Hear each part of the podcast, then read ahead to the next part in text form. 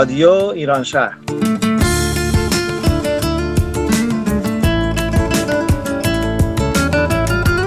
برنامه هفتگی از آمریکا. این هفته از شهر سیاتل. برنامه 523 یک شنبه 12 مرداد ماه 1399 برابر با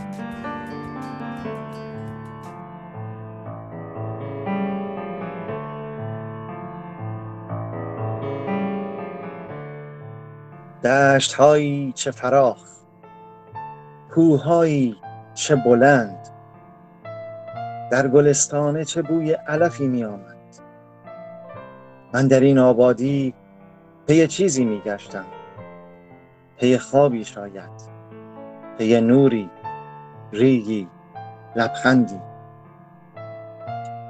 پشت تبریزی ها قفلت پاکی بود که صدایم می‌زد. پای نیزاری ماندم. باد می آمد. گوش دادم. چه کسی با من حرف می زند؟ سوسماری لغزید. راه افتادم. یونجزاری سر راه. بعد جالیز خیار. بوته های گل رنگ و فراموشی خاک. لب آبی گیوه ها را کندم و نشستم. پاها در آب. من چه سبزم امروز و چه اندازه تنم هوشیار است. نکند اندوهی سر رسد از پس کوه چه کسی پشت درختان است؟ هیچ. میچرد گاوی در کرد. ظهر تابستان است. سایه ها می دانند که چه تابستانی است. سایه های بیلک گوشه ای روشن و پاک. کودکان احساس جای بازی اینجاست. زندگی خالی نیست مهربانی هست سیب هست ایمان هست. آری تا شقایق هست زندگی باید کرد. در دل من چیزی است مثل یک بیشه نور. مثل خواب دم صبح و چنان بیتابم که دلم می‌خواهد بدوم تا ته دشت بروم تا سر کوه. دورها آوایی است که مرا می‌خواند.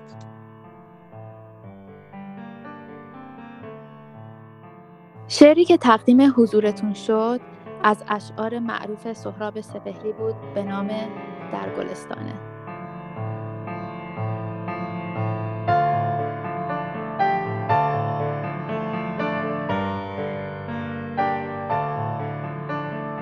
همراهان و هموطنان عزیز درود و سپاس ما بر شما. درود بر اندیشه خلاق دستان توانگر و قدمهای استوارتون و سپاس از حضور سبزتون مفتخریم که با برنامه دیگر از شهر سیاتل همراه شما سروران گرامی هستیم. همراه شماییم چون شما همراه مایید امروز و هر روز. خب سلب خانم درود بر شما. چه خبر؟ چه خبر تازه؟ سلام نادر جان. خبر که خبرهای تابستونی. آخرش تابستون اومد شهر سیاتل و یه گرم شدیم. آره خب به نیمه تابستون رسیدیم و به اوج گرمای اون. هفته گذشته هم روزهای خیلی گرمی داشتیم و البته خب پیش بینی روزهای گرمی هم در هفته داریم. ولی خب همراه با کمتر شدن مدت زمان روز کمی هم از گرمای اون کاسته میشه. حالا اگر تو پرانتز بخوام نظر شخصیم رو بگم خوشبختانه اینجا تابستون داغی خیلی نداریم و حتی در چند روزی هم که هوا گرم میشه باز شبها نسیم خنکی داریم. درسته. شاید این یکی از خوبی شهرهای بارونی هستش که هوای معتدلی دارن. می‌خواستم ازت یه چیزی بپرسم. چه چیزی بیشتر از همه شما رو یاد تابستون میندازه؟ فکر می‌کنم که یه شربت سکنجی با خیار چیز خوبی می‌تونه باشه. و آدم خوب یاد گرما میندازه. واسه منم هندونه خنک. اینا چیزاییه که فکر می‌کنم آدم رو به خاطرات دور می‌بره. به اون روزای خوشی که کنار خانواده و دوستانش تو ایران داشته. آره دقیقا. منم یه همچین حسی رو دارم که اونو نام بردم روزای خوش کودکی که دنیامون با یه بستنی کیم دوقلو شاد شاد می‌شد. صدف خانم با این چیزایی که گفتیم منو بردید تون خاطرات خوش کودکی که با چه چیزهای کمی قانه بودیم و از این دست چیزها چقدر ما رو خوشحال و ذوق زده می‌کرد. درسته. این روزا با وجود کرونا و خبرهای نه چندان جالبش که تو دنیا اتفاق میفته باید سعی کنیم روح تابستون رو زنده نگه داریم. یعنی اگه بیخیال بشیم میره تا نه ماه دیگه. به نظر من که باید قدر هر روز رو بدونیم. فرقی توی فصل و ماهش نمی‌کنه. هر روز رو. امسال هم در این دوران فاصله گذاری اجتماعی چشم استخرا خوش شد به انتظار مشتاقان آبتنی و مردم بیشتر ترجیح میدن از دریا استفاده کنند. همینطور که گفتی تفریحات دریایی و ساحلی تو شهر سیاتل خیلی رواج داره و همینطور چون طبیعت زیبایی داره کوهنوردی و تفریحاتی که به طبیعت مربوط هستش خیلی باب هست. جالبه بدونید هر شهری روش خودش رو برای جشن گرفتن در تابستون داره. مثلا در شهر تورنتو کانادا که من زندگی می کردم مدتی چون شهر خیلی مولتی کالچر هست خیلی فستیوال های مختلفی وجود داره. یا اینکه مردم خیلی شب نشینی یا کافه نشینی می‌کنن توی تابستون. حالا سیاتل به نوع دیگه. مثلا مردم خیلی به طبیعت سر می‌زنن یا تفریحات دریایی دارن. شما چطور نادر جان؟ جایی که غیر از سیاتل بودید اونا برنامه دیگه ای داشتن؟ تا جایی که من مدتی در کالیفرنیا زندگی می‌کردم اونجا هم چون در حاشیه اقیانوس آرام هست تفریحات آبی خب خیلی زیاد بود. ولی اینجا به واسطه طبیعت زیبایی که داره کوهنوردی یکی از ورزش های محبوب مردم هست اینجا. خود ما هم که توی گروه ایستگاه طبیعتمون این کار رو راه اندازی کردیم و همین الان هم که ما داریم برنامه رو اجرا می‌کنیم دوستان دیگرمون همه در کمپینگ هستن و خلاصه دارن جای ما رو خالی می‌کنن اونجا. به به چه اتفاق هیجان انگیزی امیدوارم برنامه ها جوری پیش بره که ما هم بتونیم در آینده با اونا هم سفر بشیم. خب از بحث تابستون بیایم بیرون و بریم ببینیم که دوستان عزیزمون چه برنامه هایی رو برای این هفته تدارک دیدن. صدف جان لطفا بفرمایید ببینم چه خبر هست. امروز اولین برنامه از سری برنامه های درست مثل باران رو قرار پخش بکنیم که صدای یکی از همراهان رادیو ایران شهر رو میشنویم خب چه عالی. بریم بشنویم و برگردیم ببینیم چه خبر هست. سلام بر شنوندگان رادیو ایران شهر. من لیلی هستم از سیاتل. این نوشته را برای صفحه اینستاگرامم نوشته بودم و حالا شما اون متن را اینجا و در برنامه درست مثل باران میشنوید. مزرعه توتفرنگی با یاد و خاطره از چیه آلبالو سالها پیش ما باقی پر از درخت آلبالو داشتیم. البته باغ هنوز هست ولی فقط انگورهای سرسخت هستند. آلبالوها، زردالوها و بادامها با شکوفه های صورتی تقریبا خشک شده هم. روزهای جمعه خانواده ما در یک پیکان آبی فیروزه‌ای که بعدها جای خودش را به قرمز رنگی داد با همراهی صدای خانم همیرا، ابی و داریوش به باغ می رسید. آخرای بهار و اوایل تابستون که آلبالوها می رسیدن و آبدار و براق از شاخه ها دلبری می کردن.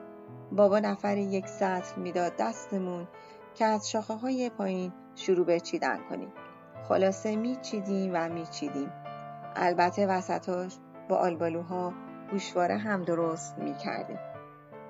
بعد همونجا مامان روی آتیش چای درست می‌کرد. چای آلبالو بس معطر و ترش. قندهای سفید را توی چای می‌زدیم صورتی می‌کردیم. میذاشتیم گوشه لپامون آروم آروم آب بشه و ترشی اون آلبالوهای خوشمزه را کم کنه. چای داغ را مزه مزه می کردیم غرق طعم آلبالو و بوی آتیش بودیم. بعد کم کم آفتاب بالاتر می اومد و هوا گرمتر می شد. ما سیر و سنگین از نهار اون روز سایه خونکی پیدا می کردیم و به صدای حشره ها گوش می دادیم. بعد همونطور که توی سایه بودم می‌دیدم بابا داره به انگورها می‌رسه. اونجا رو از علفهای هرز تمیز می‌کنه. بعد میره آلبالو میچینه. بعد راه آب را باز و مرتب می‌کنه. خلاصه یک عالم کار تموم نشدنی پشت سر هم. در عالم خیال خودم این خستگی ناپذیری بابا برام خیلی جالب بود که چرا کمی استراحت نمی‌کرد. امروز سالها از اون روزهای آلبالویی گذشته.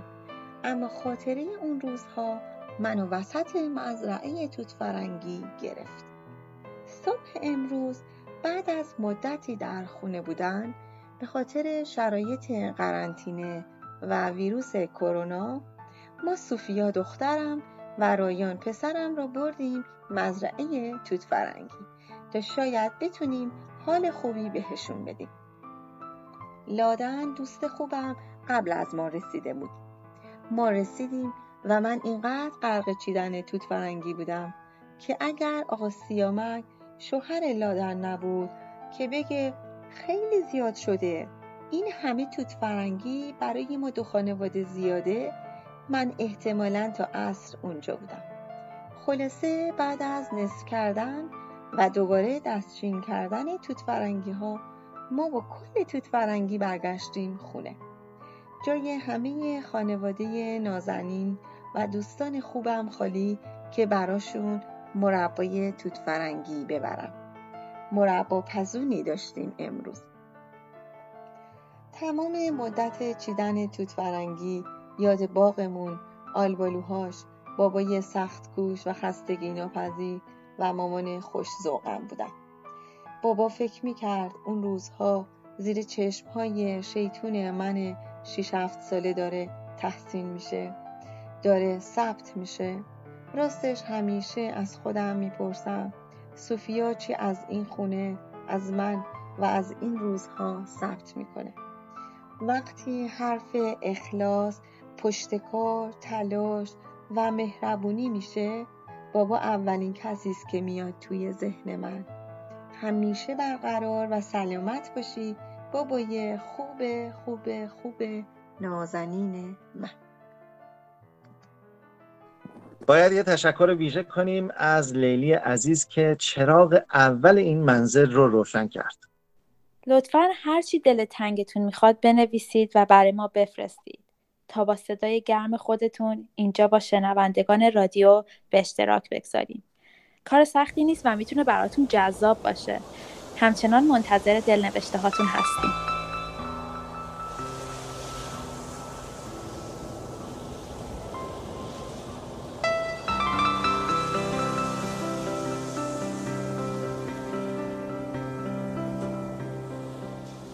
درست مثل باران.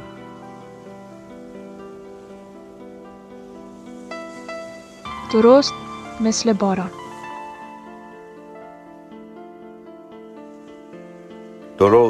مثل باران.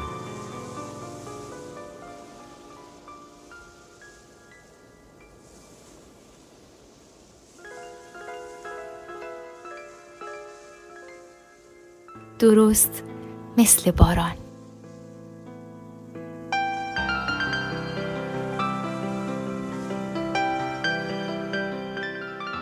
نوشتن کار هر روز ما شده. به لطف اینستاگرام. فیسبوک توییتر ایمیل و حضورمان در گروه های تلگرامی. می نویسیم چون هنوز ناگفته هایی هست. می نویسیم چون دور شده ایم و خورشید ما وقتی طلوع می کند که ماه عزیزان ما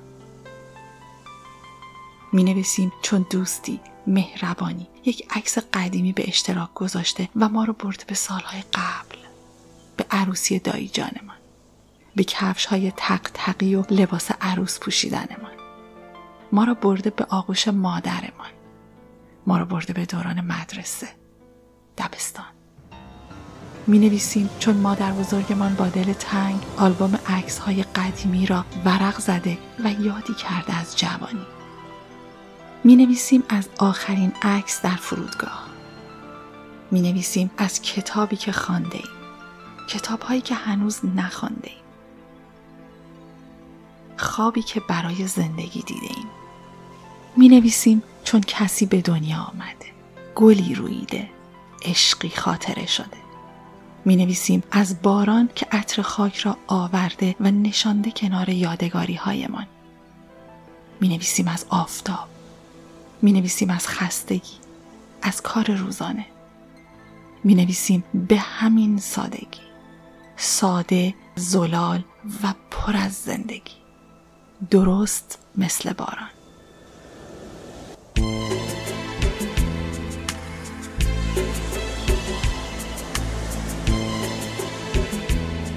درست مثل باران. درست مثل باران. درست مثل باران. درست مثل باران.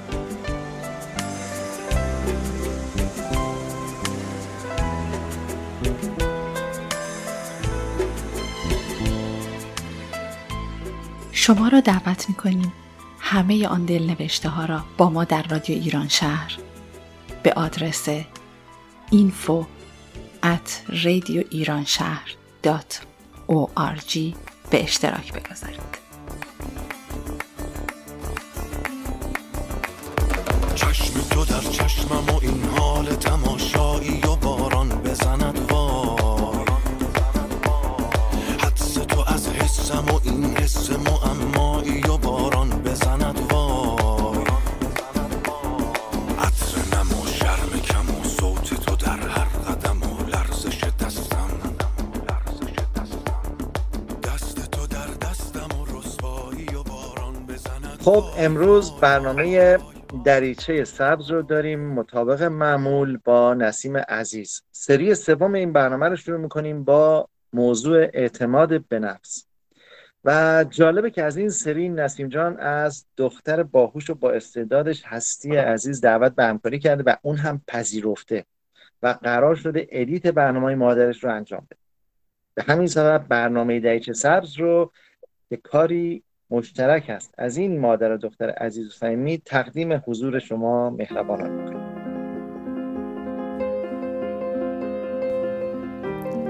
دریچه سبز سلام من نسیم هستم متخصص روانشناسی. تلاش می‌کنیم در سری سوم برنامه دریچه سبز به مبحث تقویت اعتماد به نفس بپردازیم. من به همراه هستی مجموعه برنامه های جدیدی رو در جهت تقویت اعتماد به نفس به شما آماده کردیم. اکثر ما از عبارت اعتماد به نفس استفاده می کنیم و در مورد اعتماد به نفس یا اعتماد به نفس پایین یا بالای خودمون حتی اظهار نظرهایی داریم. بنابراین ظاهرا فکر نمی کنم که راجع به موضوعی حرف بزنیم که ندونین واقعا چیه. اما وقتی دقیق تر این موضوع رو در درون خودتون بررسی کنین متوجه میشین که خیلی هم تعریفش کار راحت و واضحی نیست. خیلی ها نویسندگان، سخنرانان و حتی شاعران زیادی پیرامون این موضوع صحبت کردن و شعرها سرودن. اما یادتون نره که مبحث اعتماد به نفس شاید کاملا و راحت برای همه ما ملموس و شفاف نباشه. بیاین اول در مورد تفاوتش در برنامه اول با عزت نفس بپردازیم و ببینیم این دوتا با همدیگه چه تفاوتی دارن. حتما دارای تفاوتهایی بودن و الا به سادگی می‌شد این دو کلمه رو جایگزین همدیگه کرد. اعتماد به نفس به این معناست که یک نفر به توان و توانمندی های خودش باور و اعتماد داشته باشه. این تقریبا همون معناییه که خیلی از ماها از اعتماد به نفس تو ذهنمون داریم. خب حالا به نظرتون اگر کسی از شما بپرسه که اعتماد به نفس شما بالاست و شما بگید بله و اگر در پس این سوال از شما بپرسه که آیا تو می‌تونی یک نقاشی زیبا بکشی؟ یا می‌تونی بعد از دیدن چند تا برنامه آموزشی یک خلبان حرفه‌ای بشی؟ اون وقت شما هر چقدر اعتماد به نفس بالایی داشته باشین وقتی تو زمینه نقاشی یا خلبانی توانایی نداشته باشین ممکنه احساس کنین که اعتماد به نفس شما پایینه. اینکه همه موضوعات و مهارت ها و فعالیت ها رو یک کاسه کنین و بعد درباره اعتماد به نفس بالای خودتون یا حتی اعتماد به نفس پایینتون حرف بزنید یک روش بسیار غیر دقیقه. آلبرت بندورا کسیه که توی این مسئله خیلی خیلی کار کرده و توجه ویژه داشته اون یک روانشناس به نامه اون می‌گفت که اعتماد به نفس باید تو حوزه های مختلف سنجیده بشه مثلا بپرسیم اعتماد به نفس تو در سخنرانی برای جمع های بزرگ چقدره؟ یا اعتماد به نفس تو در زمینه یادگیری الکترونیکی چقدره؟ بنابراین هیچ وقت اصطلاح اعتماد به نفس رو به صورت مبهم و کلی به کار نبرین. اعتماد به نفس من بالاست. اعتماد به نفس من در سخنرانی بالاست. اعتماد به نفس من پایینه. اعتماد به نفس من در برخورد و تعامل با انسانهای غریبه پایینه. با همه این توضیحات حالا دیگه بهتر می‌تونیم در مورد تفاوت اعتماد به نفس و عزت نفس صحبت کنیم. اگر اعتماد به نفس رو به معنای خاص یعنی نزدیک به خود کارآمدی در نظر بگیریم با توجه به مدل دوعاملی عزت نفس می‌تونیم بگیم اعتماد به نفس و باور توانمندی های خودمون یکی از دو تا معلفه عزت نفسه. مثلا کسی که به توانمندی های خودش باور داره اما احساس ارزشمندی نمی‌کنه این توانایی ها رو نه در راه رشد بلکه در راه دفاع از هویت و ارزش خودش به کار می‌بره. پس افراد دارای اعتماد به نفس بالا لزوما از عزت نفس بالایی برخوردار نیستن. عزت نفس یعنی اینکه ارزش خودتون رو چگونه ارزیابی می‌کنین.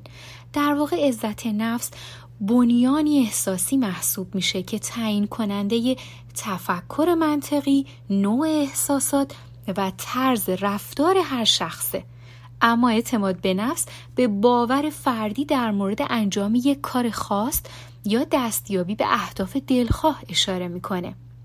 منتظر برنامه های بعدی دریچه سبز باشین چون قراره که در سری سوم به تقویت اعتماد به نفس بپردازیم. متشکرم. ممنون از نسیم عزیز که وقت می‌گذاره و این برنامه های جذاب رو درست می‌کنه. اعتماد به نفس یک موضوع خیلی مهمی هست که واقعا هر چقدر بهش بپردازیم کم هست. بله دقیقا نکته خوبی رو اشاره کردی صدف چون یه خبر این روزا مطرح شده در اینستاگرام در مورد هشتگ challenge accepted. چیزی در موردش می‌دونید به موضوع جالبی اشاره کردی نادر جان. این یکی از موضوعاتی هست که الان خیلی سر و صدا کرده. مخصوصا توی اینستاگرام و توییتر.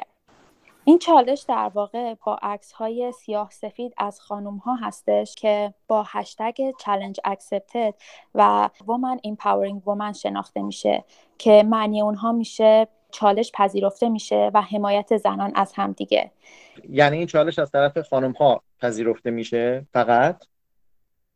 در حال حاضر فقط خانم ها هستش که در این چالش دارن شرکت می‌کنن. و این هشتگ ها حدود 5.5 میلیون بار در هفته گذشته تکرار شده.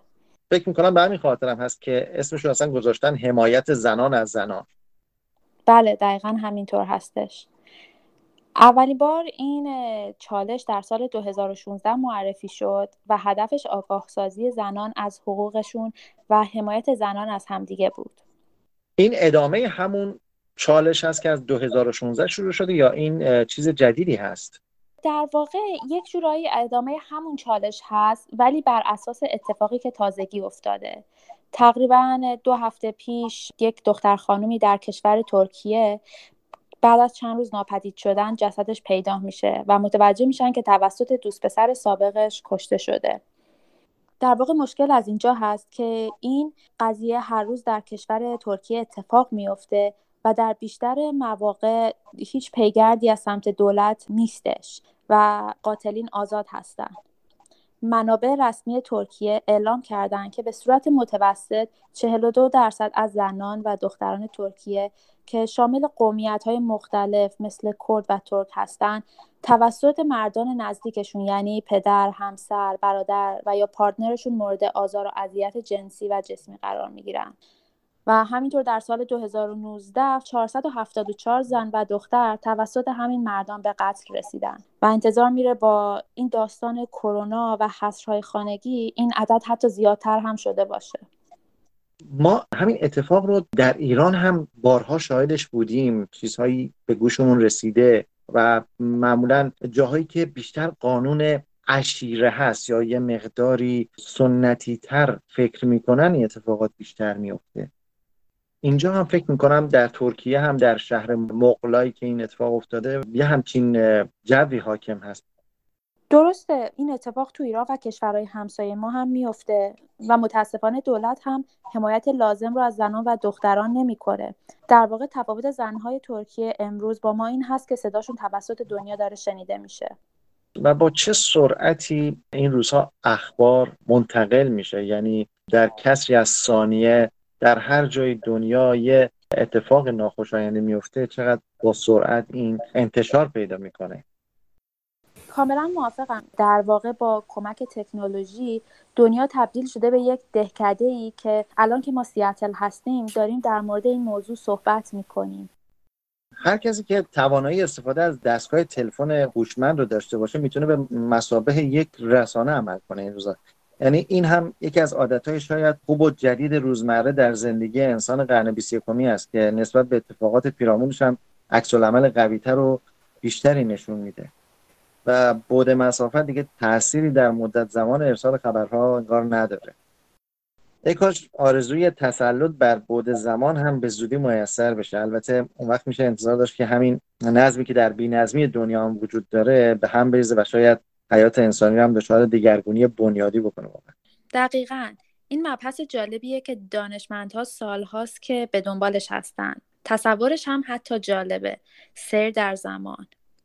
خب حالا کمی از محاسن های هوشمند و ارتباطات فضای مجازی گفتیم. اجازه بدین مقداری هم از های اون بشنویم. کیارش اخباری از تکنولوژی رو برامون تهیه کرده. بریم بشنویم.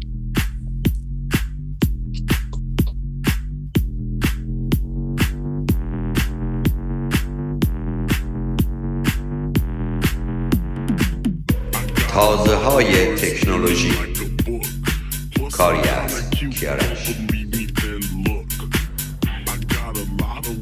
آنچه در این برنامه خواهید شنید. گوگل برخی از سرویس های خود را در دسترس ایرانیان قرار داد. 25 سال پس از فرستادن اولین پیام با تلفن همراه. و کمک آمازون و گوگل به ایالت های آمریکا. برای خدمات رسانی به میلیون ها نفر که شغلشان را از دست دادند. برگرفته شده از سایت های منوتو TV و VOA News فارسی. گوگل برخی از سرویس های خود را در دسترس ایرانیان قرار داد. وبلاگ رسمی فارسی گوگل در بیانیه ای کوتاه از قرار گرفتن برخی از اپلیکیشن های این شرکت برای ایرانیان در آینده نزدیک خبر داد. این در حالی است که به خاطر تحریم های ایالات متحده آمریکا و برخی مشکلات صادراتی دیگر که گریبانگیر شرکت های تکنولوژی آمریکا بود پیشتر این امکان برای کاربران ایرانی فراهم نبود. متن کامل این بیانیه. خوشحالیم به اطلاع شما برسانیم که برنامه های آندروید، Google Docs، Google Sheets، Google Slides، Keep و Gboard در دسترس کاربران ایرانی قرار گرفتند و می توانید آنها را از Google Play Store دریافت کنید. این برنامه ها با توزیع تدریجی در ظرف چند هفته آینده در اختیار همه کاربران ایرانی قرار خواهند گرفت و ممکن است در حال حاضر در دسترس همه کاربران ایرانی نباشند. 25 سال پس از فرستادن اولین پیام با تلفن همراه. 25 سال از زمان فرستاده شدن اولین پیام از طریق تلفن همراه میگذرد و در این مدت ادبیات استفاده شده توسط کاربران به شدت تغییر یافته و از این نگرانی ها در مورد تأثیر آن بر دستور زبان و رسم الخط به شدت افزایش یافته است. هنگامی که نیل پپورس در سال 1992 اولین پیام تلفن همراه تاریخ را با مضمون کریسمس مبارک فرستاد حتی تصورش هم را نمی کرد که 25 سال پس از آن این مسئله خود تبدیل به فرهنگی متفاوت با دستور زبانی ویژه شود. مختصر نویسی و کوتاه کردن کلمات و جملات و نیز استفاده از الفبای زبان دیگر برای نوشتن به زبان خود کاربر مانند آنچه که در فینگلیش معروف است و همچنین استفاده از ایموجی ها به جای حروف از جمله این تغییرات هستند. دکتر نناق کمپ از دانشگاه تاسمانیا که نزدیک به سه سال است بر روی این مسئله تحقیق می کند در این زمینه می گوید این تغییرات یکی از نگرانی هایی است که به استفاده از تکنولوژی برمیگردد. اما در حقیقت آنچه واضح است این است که روش نوشتن تغییر کرده است. در این دنیای جدید کلمات و جملات دیگران معنای ادبی خود در زبان را نداشته و می توانند مفاهیم بسیار متفاوتی را رد و بدل کنند. کودکان و نوجوانان بیشترین افرادی هستند که از این تغییر زبانی استفاده کرده و در مواردی خود پدید آورنده آن هستند. استفاده از حروف به جای کلمات مانند استفاده از آر به جای ARE در زبان انگلیسی یا استفاده از بزنگ به جای زنگ بزن در فارسی از جمله تغییرات زبانی هستند که منجر به تغییر دستور زبان نوشتاری شده و عملا آن را تغییر دادند. از این رو گفته شده که این فرهنگ جدید نوشتاری که به آن تکستیسم نیز گفته می شود شامل هر نوع تغییری در کلمات، دستور زبان، رسم الخط و هر چیز دیگری است که به متن اضافه می شود تا مفهومی فراتر از مفهوم ساده و معمول آنها را برساند. از سوی دیگر به گفته محققان استفاده از متن نوشتاری برای انتقال احساسات و عواطف و بحث های جدی ممکن است باعث ایجاد سوء تفاهم ها و سوء برداشت های متفاوت شود چرا که لحن صدا دیگر کارایی خود را نداشته و آنچه که ما با لحن صدای خود منتقل می کنیم عملا امکان انتقال از طریق متن و کلمات را ندارد. به اعتقاد دکتر کمپ تغییرات زبانی اجتناب ناپذیر بوده و عملا راهی برای متوقف کردن آن وجود ندارد. او می‌گوید امروز ما نه به مانند پدر بزرگ حرف می‌زنیم نه به مانند آنها می نویسیم از این رو نوه های ما نیز در آینده به مانند ما حرف نخواهند زد.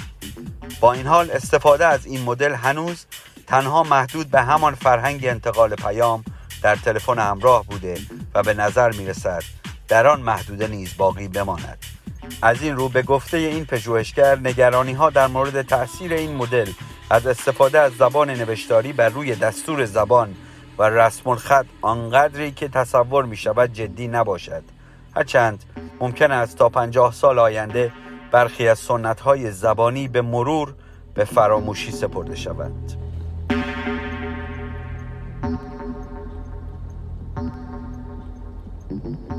کمک آمازون و گوگل به ایالتهای آمریکا برای خدمات رسانی به میلیون ها نفر که شغلشان را از دست دادند. شرکت های فناوری پیشرفته از جمله گوگل و آمازون به ایالت ها کمک می کنند که ظرفیت های ارتباطی و فنی خود را به روز کنند و به این ترتیب بتوانند سریعتر به متقاضیان کمک های دولتی پاسخ بدهند. به گزارش وال استریت جورنال حجوم بیش از سی میلیون شغل باخته به شماره تلفن ها و پایگاه های اینترنتی ادارات محلی ایالتی نشان داد که ایالت ها از ظرفیت فنی لازم برای خدمات رسانی در سطحی گسترده بی بهره هستند. کارگرانی که در اثر اجرای مقررات قرنطینه و فاصله گیری اجتماعی بیکار شده اند در تماس با رسانه ها از دشواری ارتباط تلفنی یا کامپیوتری با ادارات محلی کار برای ثبت تقاضای کمک هزینه بیکاری شکایت دارند. ایالت رودایلند کوچکترین ایالت آمریکا که از تکنولوژی کامپیوتری و شبکه تلفنی قدیمی برای پاسخگویی به مراجعان اداره کار محلی استفاده می کرد حالا به گفته مقامات فدرال به شرکت آمازون روی آورده است همان تکنولوژی که شرکت آمازون برای پاسخ به مشتریان خود در روزهای شلوغ شب عید و حراج بزرگ به کار می‌برد اکنون به اداره کار ایالت رودایلند امکان داده است که پیش از سایر ایالات برنامه کمک فدرال به شغل باختگان را به راه بیاندازد این سیستم جدید ظرفیت پاسخگویی تلفنی را از تنها 74 خط تلفن به 1000 مورد پاسخگویی تلفنی در ثانیه افزایش داده است. ایالت های ماساچوست و کانزاس هم با استفاده از سیستم های جدیدی که به تازگی راه افتاده است دیگر با قطع تلفن و پایگاه اینترنتی در اثر کثرت مراجعه کننده روبرو نشده اند. تیم شرودر مسئول راهبرد کامپیوتری بخش دولتی در واحد Google Cloud شرکت گوگل به روزنامه وال استریت جورنال گفت که گوگل در همکاری با ایالتها از جمله نیویورک و ایلینوی نظام رایانه‌ای قدیمی آنها را نوسازی می کند تا آنها بتوانند به تقاضاهای بیشتری از سوی متقاضیان کمک هزینه بیکاری پاسخ بدهند. در ایالت تگزاس دومین ایالت آمریکا از نظر کثرت جمعیت کمیسیون نیروی کار با شرکت کامپیوتری Accenture PLC همکاری می کند تا با استفاده از هوش مصنوعی مراجعان را بلافاصله به متصدی مربوطه هدایت کند در همین حال دلیاک گارسیا دبیر اداره کار ایالت کانزاس به وال استریت جورنال گفت مردم به سرعت و راحتی سفارش دادن کالا از طریق اینترنت عادت کردند وی گفت کانزاس هنوز سیستم پاسخگویی خود را به روز نکرده و همین مراجعان را عصبانی می کند.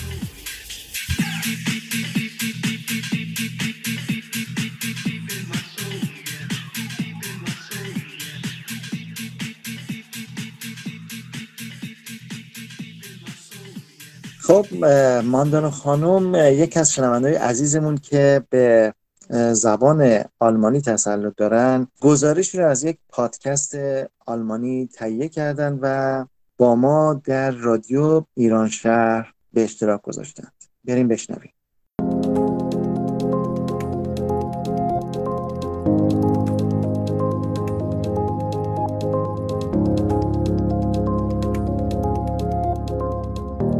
سلام خدمت شنوندگان عزیز. من ماندانا احمدیار متخصص بیماری های غدد از شهر بلویو ایالت واشنگتن هستم. بخشی از تحصیلات پزشکی را در کشور آلمان گذراندم و بدین جهت به جامعه پزشکی آلمان نزدیک بوده و مسائل آنها را دنبال می‌کنم. در دوران اخیر یک برنامه رادیویی به نام Coronavirus Update را گوش می‌کنم. این برنامه از شبکه رادیویی NDR پخش می شود. پنجابین برنامه یک برنامه ویژه‌ای بود با شرکت چهار پروفسور در رشته های بیماری های داخلی، کریتیکال کر، روانشناسی، فلسفه و ویروس شناسی.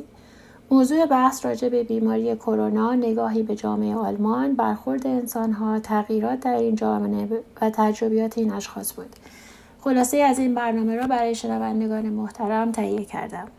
بعضی ها ممکنه فکر کنند که این بیماری شامل آنها نمی شود. مثلا جوانان یک جامعه. به نظر خانم روانشناس به این بخش جامعه باید همدردی و همدلی کردن را یاد داد. اگر این بخش جامعه اثر منفی رفتار خودشان را بتوانند درک کنند مسلما رفتار خود را تصحیح خواهند کرد همچنین ایشون فکر می‌کردن ترس و نگرانی از این بیماری همچنان در جامعه وجود دارد و به این سادگی از بین نخواهد رفت در کل دیدگاه هر شخص در جامعه در حال حاضر باید این باشد که با رفتار و کردار درست من خود و هموطنم را از این بیماری می‌توانم حفظ کنم و نجات بدم به نظر آقایی که پروفسور فلسفه بودن در کشور آلمان ابتدا ترس از مبتلا شدن به بیماری کرونا بود. این ترس کم شده ولی ترس دیگری جایگزین شده است. ترس از تغییراتی که در جامعه رخ داده است. ترس که دموکراسی از بین برود یا ترس از اینکه این تغییرات در جامعه چه اثراتی خواهد گذاشت؟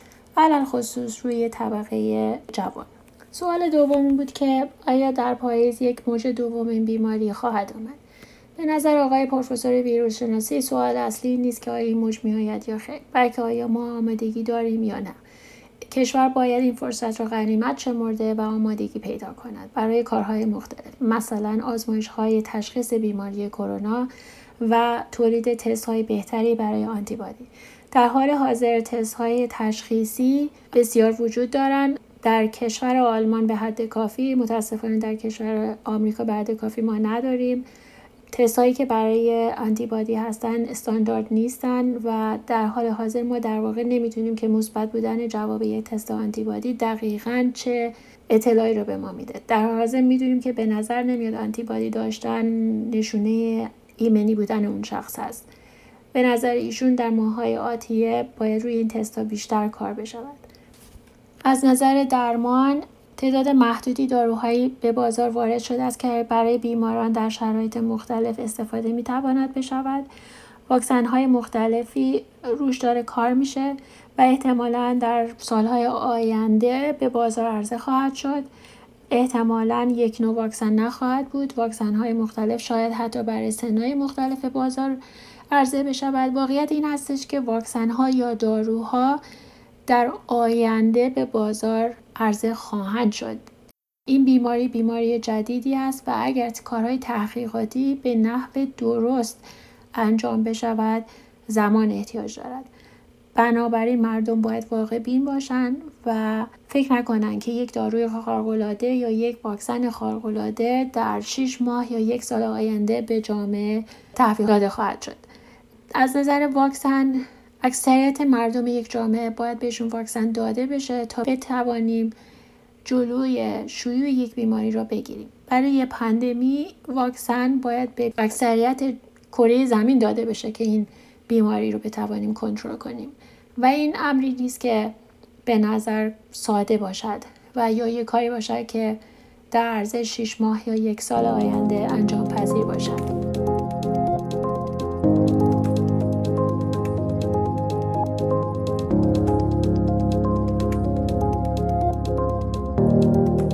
نظر آقایی که پروفسور بیماری های داخلی کریتیکال بوده کر بودن مردم باید واقع بین بوده و یک نگاه جدید به زندگی پیدا کنن و یاد بگیرن که با شرایط کنونی با رعایت کردن کارهای ساده مثل ماسک زدن مثل فاصله حفظ کردن یا دست شستن این بیماری رو می شود کنترل کرد.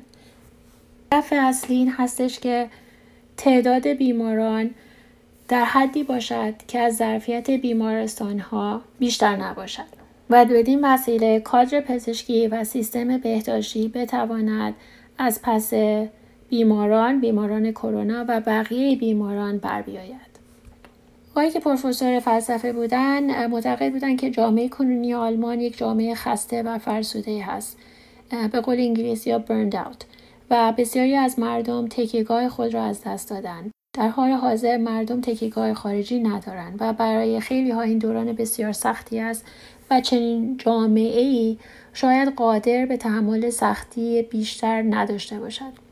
بنابراین برای تقویت جامعه هر شخص باید از درون خود شروع کرده و تکیگاهی از درون خود پیدا کند و این قدرت را هر شخص برای خود از درون خود بیابد. اگر جامعه این نگرش تازه را یاد بگیره و هر شخص روی استقامت خودش بتونه کار کنه جامعه قوی تر خواهد شد. به نظر ایشون بیماری کرونا مثل یک دور ماراتون هست و مردم احتیاج به استقامت زیاد دارن هر کس باید فکر کنه که خودش با قدرت خودش هم خودش و هم همشهری خود را از این بیماری می‌تواند حفظ کند. اگر جامعه این طرز تفکر را داشته باشند پیروز خواهند شد. وگرنه به نظر ایشون کار بسیار سختی هست و ممکنه موفق نشوند. همچنین ایشون فکر می‌کنن نگرانی از نامعلومی باعث شست شدن یک جامعه می شود. به نظر ایشون در یک جامعه دموکراتیک مردم این آمادگی برای نامعلومی رو بیشتر دارن نسبت به یک جامعه که دموکراسی نداره و دیکتاتوری هست. ولی اکثریت مردم نامعلومی رو با یک اثر منفی ترکیب می‌کنن. به نظرشون لزومی نداره که نامعلومی همیشه نتیجه منفی داشته باشه. می‌تونه گاهی اوقات مثبت هم باشه. و هر کی باید این رو یاد بگیره. در حال حاضر فکر می‌کنن که هر شخص باید یاد بگیره که به احتیاجات خود ولی همچنین به احتیاجات بقیه توجه بکنه. به اینکه هموطنانش آسیب پذیر هستند به اینکه انسانها فقط به نیازها و ضرورتهای خودشان فکر نکنند و بلکه این نیازها یا ضرورتها را به میل و اشتیاق تبدیل بکنند و فراتر از این به میل و اشتیاق بقیه فکر کنن و حتی در برآوردن اون اشتیاق ها برای بقیه قدم بردارن تا حدودی که براشون امکان هست و صحیح هست به نظرشون این کار باعث به وجود آوردن یک انرژی جدیدی در جامعه میشه که خیلی مثبته و در شرایط کنونی بسیار مفید می‌تواند باشد.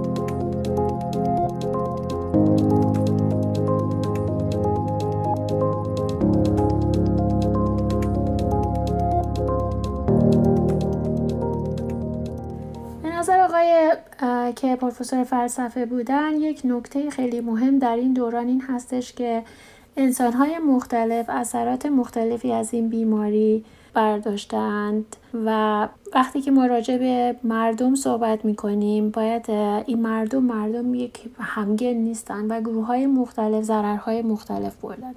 مثلا انسان هایی که مبتلا به بیماری شدن انسان هایی که عزیزی رو از دست دادن انسان هایی که کارشون رو از دست دادن. و به نظر ایشون میاد که انتخاب لغت ها و زبان درست بسیار لازم هست چون گروه های مختلف نیازهای مختلف دارن و باید ما این رو در نظر بگیریم وگرنه می‌توانند رنجیده خاطر بشوند به نظر آقایی که پروفسور بیماری های داخلی و کریتیکال کر بودن یکی از اساسی ترین وظایف کادر پزشکی و پژوهشگران ارتباط و انتقال اطلاعات به مردم و به تمام قشرهای جامعه هست. همکاری دولت کادر پزشکی کادر تحقیقاتی با مردم باعث پیروزی این کشور در مقابل این بیماری بوده است. به نظر ایشون این ارتباط باید به صورت متداوم باشد و برای قشرهای مختلف جامعه اون اطلاعی که بهش نیاز دارن رو بتوانیم در همه موقع و همه زمان برسانیم. همچنین ایشون فکر می‌کنن که این وظیفه هر نفر هست که این وقت رو بگیره و این کار رو انجام بده. و این کار می‌تونه دادن اطلاعات جدید راجع به این بیماری به هموطنانش باشه یا اینکه تصدیق کردن رفتار اشتباهی یه نفر باشه. و این وظیفه هر شهروند آلمانی هست که این کار رو انجام بده. به نظر ایشون این یک موقعیتی هست که اگه مردم جامعه با همدیگه همکاری بکنن و همبستگی داشته باشن این نبرد رو می‌تونن پیروز بشن. وگرنه به نظرشون خیلی سخت خواهد بود.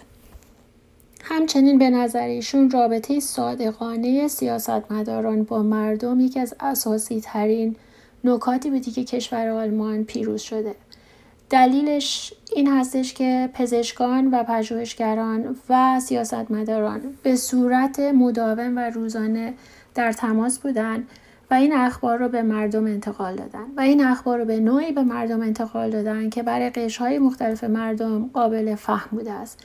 و به نظر ایشون که آقای پروفسور دکتر ICU بودن این روش رو باید تا موقعی که بیماری کرونا ادامه داره حفظ بکنن و ادامه بدن. در انتها خانم موشی ازشون می‌پرسه که چه چیز مثبتی در این دوران کرونا هر یک از این شرکت کننده ها یاد گرفتن. به نظر آقایی که پروفسور ویروس شناسی و بیماری های داخلی critical care بودن ارتباط گروه های مختلف مردم، پزشکان، محققان و سیاستمداران با همدیگه ارتباط و انتقال اطلاعات به همدیگه خیلی مثبت بوده. به نظرشون جامعه پزشکی آلمان بسیار قوی هست کادر پزشکی قوی هست و تونستن در مدت کوتاه به صورت مفید امکانات خوبی برای مردم کشورشون به وجود بیارن. و این باعث خوشحالیشون بود. از خانم روانشناس این سوال کردم و به نظر ایشون قدرت این که مردم در کنترل هستن و این نیرو رو در خودشون می‌بینن که بتونن با همچین چیزی مبارزه بکنن و همکاری بکنن با همدیگه براشون یه چیز خیلی جالبی بود. آقایی که پروفسور فلسفه بودن به نظرشون اومد که هر شخصی احتمالا در این مدت دیده که قابلیت و ظرفیت خیلی بیشتر از اونی داشته که خودش فکر می‌کرده و بسیاری از آدمها از قدرت های خودشون متعجب بودن و برای خودشون حتی یک سورپرایز بود. در انتهای این برنامه من فکر می‌کنم بد نیست که ما فکر کنیم آیا ما چیز جدیدی توی این مدت گرفتیم یا این دوره کرونا برای ما یه نکته مثبت داشته یا نه. من شخصا فکر می‌کنم که من احتمالا وقت بیشتر داشتم خیلی کارهای مفید تونستم بکنم خیلی چیزهای جدید تونستم یاد بگیرم. نکته دومم این هست که فهمیدم بسیار چیزها واقعا ضروری نیستن الزامی نداره که وجود داشته باشن. و یه نگرش دیگری به زندگی پیدا کردم که به نظرم بهتره. به حال امیدوارم که این برنامه برای دوستان مفید بوده باشه روز خوبی داشته باشین شاد و تندرست باشین.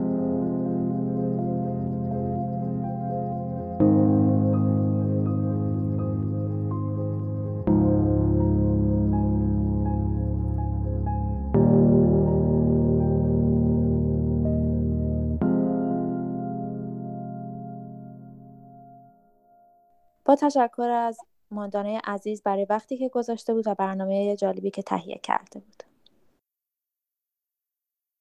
سلام جان یه سوال می‌خواستم ازت بکنم. شما چپ دست هستی یا راست دست؟ من راست دست هستم. ولی چرا؟ خیلی جالبه. یک بزرگ داشتی داریم در 13 آگست و این روز چپ دست هاست. می‌دونی برای چی این روز روز چپ دست ها نامگذاری کردن؟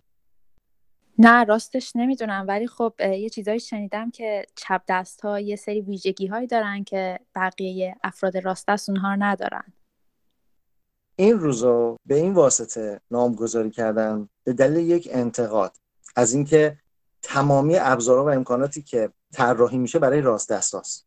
و طبق بررسی ها بین 70 تا 90 درصد جمعیت راست دست هستن یعنی به سخن دیگه چپ دست ها در اقلیت هستند و شاید برای تولید کنندگان هم نمیصرفه که بخوان پروتکل اجرایشون رو تحت شعای این اقلیت قرار بدن.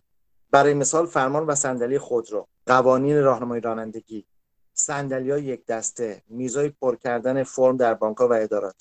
وقتی بهش توجه می‌کنی می‌بینی بیشتر برای استفاده راست دست ها طراحی شده. و این به قدری عادی هست که شاید خیلی بهش توجه نمی‌کنیم. چون تا چپ دست نباشیم این گونه کمبودا رو لمس نمی‌کنیم. چقدر جالب. من واقعا تا حالا توجه نکرده بودم. چون همینطور که گفتی چون راست دست هستم هیچ وقت مشکلاتی که ممکنه یه فرد چپ دست داشته باشه رو نمی‌دونستم. واقعا برام جالب بود. البته این مطلب قابل حسادت رو هم بگم که طی تحقیقاتی که انجام شده به این نتیجه رسیدن که افراد چپ دست انعطاف پذیرتر، باهوشتر و سازگارتر از افراد راست دست هستن. البته من غیر از اینا یه سه دیگه هم شنیدم ولی حدس می‌زنم این از حسادت راست دست ها به ویژگی های چپ دست ها هستش. شنیدم چپ دست ها عمر کوتاهتری دارن ولی مطمئنم این یه جوک بیشتر نیست. به هر صورت تبعیض اینجا هم یه جورایی انگار داره عمل می‌کنه و بیشتر به سمت راست دست تا چپ دست ها. تو گروهمون هم فکر می‌کنم چپ دست داریم. می‌شناسی کسی رو؟ فکر می‌کنم کارگردان امروزمون محشید هم چپ دست هستش. پیشا پیش روز چپ دستا رو بهش تبریک میگیم.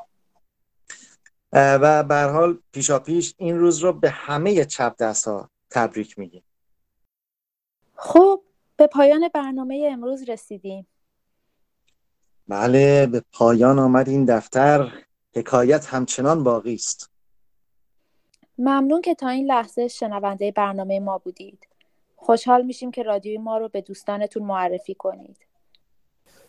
برنامه ما رو می‌تونید از روی وبسایت ما به آدرس radioiranshahr.org یا تلگرام به آدرس رادیو underline ایرانشهر و همچنین از طریق اپلیکیشن های مخصوص پادکست بشنوید.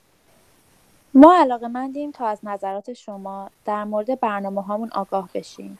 شما می‌تونید در فیسبوک و اینستاگرام هر دو به آدرس radio.iranshahar ما رو دنبال کنید و برامون کامنت بذارید یا به آدرس info at radioiranshahr.org برامون ایمیل بفرستید. هفته خوبی رو براتون آرزو می‌کنیم. تا برنامه دیگر بدرود. بدرود.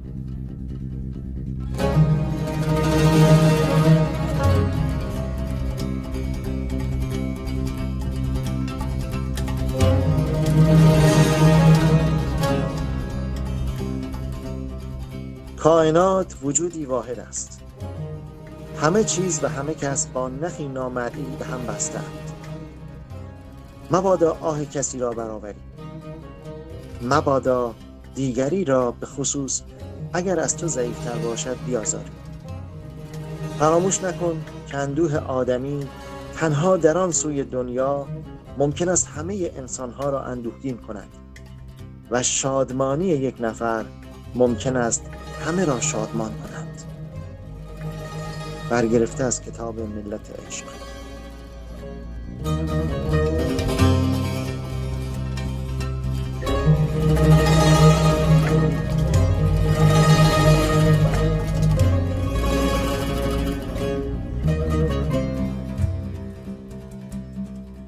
همکاران این برنامه برنامه سازها؟